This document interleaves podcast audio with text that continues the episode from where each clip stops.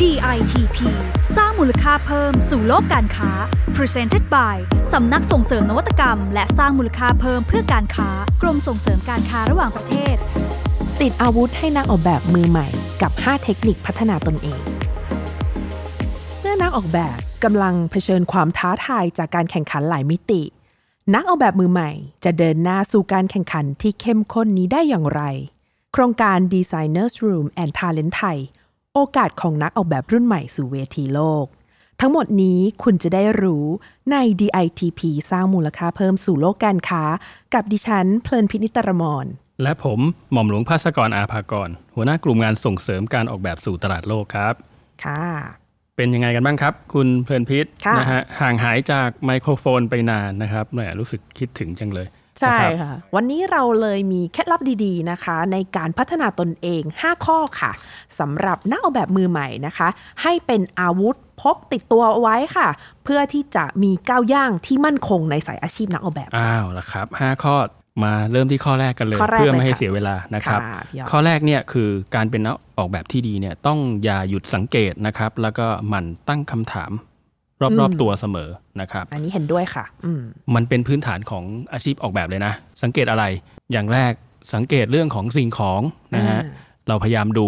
ดูให้ให้รู้รอบๆว่าตัวเราเนอะของดีของไม่ดีเป็นยังไง แล้วก็อีกข้อหนึ่งนอกจากมองสิ่งของแล้วต้องมองพฤติกรรมคนให้ออกอืมนะครับต้องมองว่าคนคนเนี้ยลักษณะแบบเนี้ยชอบอะไรไม่ชอบอะไร แล้วอีกเรื่องของการตั้งคำถามนี่ก็สำคัญเช่นกันค่ะนะครับการตั้งคำถามเนี่ยเกิดขึ้นเพราะว่า การที่เราอยู่ในสิ่งเดิมๆเนี่ยคุ้นชินกับสิ่งปกติทั่วไปเนี่ยทำให้เราไม่เกิดการตั้งคำถามว่า เออทำไมไม่มีอะไรที่ดีกว่านี้หรอวายนะทำไมใช่ไหมไม่มีอะไรที่ดีกว่านี้อ่าอย่างง่าย ๆ เรื่องใกล้ตัวอย่างสมมุติว่าการที่เราไปโรงเรียนทุกวันนักเรียนไปโรงเรียนทุกวันค่ะก็อาจจะตั้งคำถามได้ว่า เอ๊ะทำไมการเรียนต้องไปที่โรงเรียนล่ะอืมเรียนที่บ้านได้ไหมอืมเออมันก็ถึงเกิดการ เรียนที่บ้านมี e-learning มีคอร์สอะไรขึ้นมานะมีฮะ solutionใหม่ๆเกิดขึ้นมีสิ่งใหม่อ่าๆเกิดขึ้นมา อย่างเช่นรถยนต์ทำไมต้องเติมน้ำมันอืมเออเติมอย่างอื่นได้ไหมเอออืมก็มี EV คาขึ้นมานะครับ หรือแม้แต่การใช้เงินใช้ธนบัตรอืมโอ้โหกว่าจะหยิบเหรียญกว่าจะหยิบแบงค์ยากอืมเออ มันก็เกิด Cashless การพัฒนามีอ่า e-wallet ขึ้นมาค่ะสิ่งต่างๆ เหล่านี้มันก็ล้วนเกิดขึ้นมาจากการที่มนุษย์เราตั้งคำถามอืม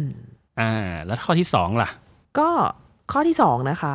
เขาบอกค่ะว่าจะต้องหมันทำความเข้าใจสังคมและวัฒนธรรม รวมทั้งความต้องการลึกๆของผู้คน เขาบอกกันนะคะว่านักออกแบบที่ดีเนี่ยต้องเข้าใจวิถีชีวิตแง่มุมทางวัฒนธรรม ขนบประเพณี แล้วก็นำข้อมูลเหล่านี้เนี่ยนะคะมาเป็นรีซอสนะคะในการสร้างสรรค์ผลงาน เพื่อให้ได้ผลงานที่สังคมต้องการนะคะ การออกแบบเนี่ยถึงจะมีคุณค่าแล้วก็สามารถตอบโจทย์ชีวิตคนได้อย่างแท้จริงนะคะ ทีนี้มาที่ข้อที่สามกันแล้วครับค่ะข้อที่สามคือ ตัวดีไซเนอร์เนี่ยอืมต้องหมั่น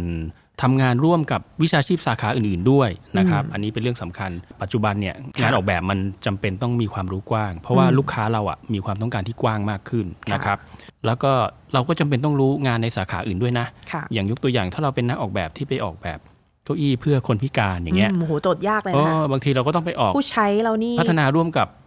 นักคุณกาหมยอภาพไหมบำบัดอ่าใช่ใช่อ่าหรือก็ต้องมีการทำงานร่วมกันนะครับค่ะ หรือแม้แต่การปัจจุบันเนี่ยสินค้ามันเริ่มไปทางเทคโนโลยีดิจิตอลมากขึ้นนะค่ะดีไซเนอร์เองก็ต้องปรับตัวทำงานกับทีมที่เป็นทีม user experience นะครับอืม UX UI อะไรอย่างเงี้ยอืมเราก็ต้องเข้าใจในเรื่องนี้มากขึ้นนะครับอือฮึเราไปกันแล้วสามข้อนะคะมากันต่อที่ข้อที่สี่เลยค่ะ เรื่องของการทดสอบตลาดอยู่เสมอนะคะ เขาบอกกันนะคะว่าผลงานทุกชิ้นนะคะที่นักออกแบบได้สร้างสรรค์ขึ้นมาเนี่ยล้วนแล้วแต่มุ่งหวังนะคะ ที่จะอยากให้ผลงานการแบบของเราได้เกิดการใช้งาน แล้วก็เป็นประโยชน์ในวงกว้างนะคะ มันจึงเป็นความจำเป็นมาก ๆ เลยนะคะ ที่ไอเดียของเราเนี่ยควรจะต้องได้รับการตอบรับจากตลาดอย่างแท้จริง เพื่อที่จะหาโอกาสนี้เนี่ยนะคะ ไปร่วมเอาผลงานการออกแบบของเราเนี่ยไปกับทดลองตลาดไปทดลองตลาด เพื่อที่จะทดสอบว่าความคิดของเราหรือว่าโซลูชันของเราเนี่ย มันสามารถที่จะเกิดหรือว่าเป็นไปได้จริงไหมอืมในโลกมีผลตอบธุรรับกิจไหมนะคะนะฮะอืมเทคนิคสุดท้ายและเทคนิคที่5นะครับ เป็นเรื่องของการไขว่คว้าโอกาสให้ตัวเองอืมนะอันนี้สำคัญมากจริงค่ะๆนะครับ คืออาชีพนักออกแบบเนี่ยต้องบอกว่าเป็นอาชีพที่หาตัวไม่ค่อยเจอนะ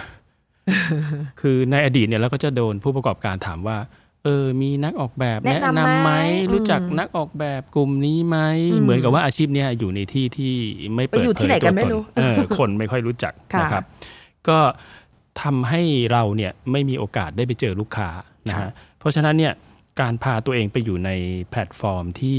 มืออาชีพเขาอยู่กันเนี่ยอืมมันเป็นเรื่องที่ค่อนข้างสำคัญอืมนะครับ อย่างสมมุติว่าถ้าคุณเป็นนักออกแบบ ระดับโลกคุณอาจจะต้องไปอยู่ในแฟร์ Milan Design Week อ่าคุณอาจจะต้องเคยโชว์นิทรรศการที่นั่นอันนี้ยกค่ะตัวอย่างนะ หรือคุณจะไปอยู่บนเว็บไซต์ที่เขารวบรวมดีไซเนอร์แบบออนไลน์ Behance นะฮะอ่าเป็น portfolio ที่รวบรวมผลงานของดีไซเนอร์เพื่อจะแนะนำตัวเองนะครับ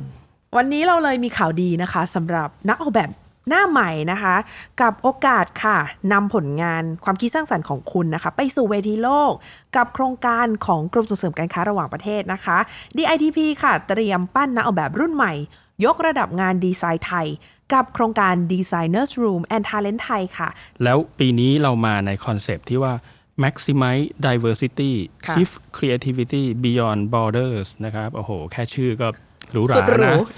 พลังแห่งความหลากหลายยกระดับความคิดสร้างสรรค์ให้เหนือขอบเขตนะค่ะเป็นยังไง ปีนี้เรารับปีที่นักออกแบบอ่า3กลุ่มค่ะนะครับเดิมทีเรามีแค่ 2 กลุ่มนะอืมกลุ่ม Designers Room ก็คือกลุ่มสินค้าแฟชั่นนะครับ พวกเสื้อผ้ากระเป๋ารองเท้าเครื่องประดับค่ะนะฮะแล้วก็กลุ่ม Talent ไทยนะครับ กลุ่มสินค้าไลฟ์สไตล์อาทิของขวัญของแต่งบ้านเฟอร์นิเจอร์ ของใช้สัตว์เลี้ยงนะครับ ปีนี้พิเศษหน่อยค่ะเปิดรับกลุ่ม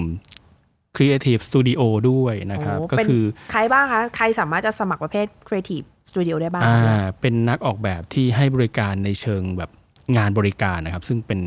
กระแส Design Service ที่กำลังได้รับความนิยมอ่าใช่ เป็นพวก design service นะครับอืมอาทิเช่นอ่า industrial design นะรับออกแบบผลิตภัณฑ์อืมแพ c เกจิ้งดีไซน์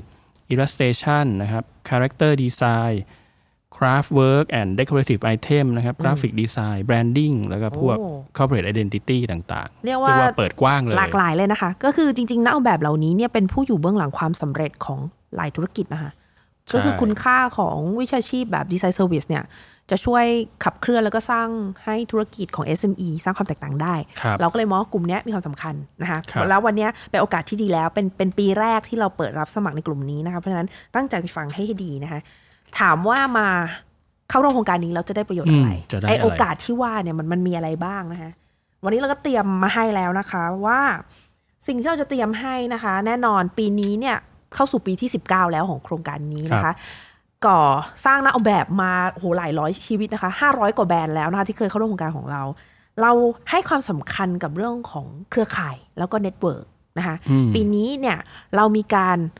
อบรมนะคะ แบ่งการลงเป็นสองหลักสูตรด้วย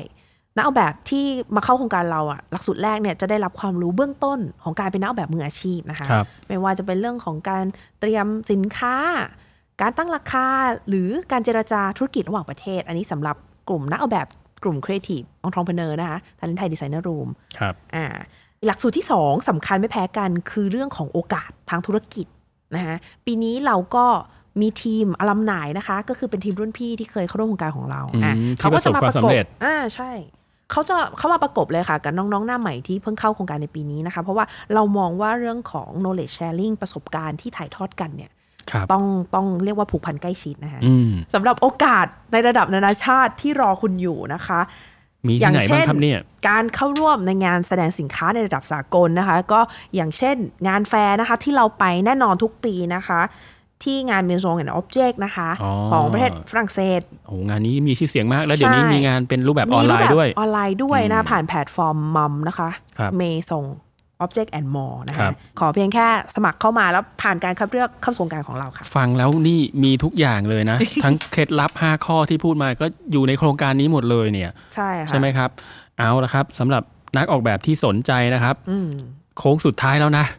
ยังใช่สมัครกันใช่ได้นะ คือไม่ต้องรีรอแล้วก็คือเรียกว่ายื่นใบสมัครเข้ามาก่อนเลยนะครับ เพราะว่าเราสมัครตั้งแต่วันนี้นะถึงวันที่ 1 เมษายนนี้นะครับค่ะก็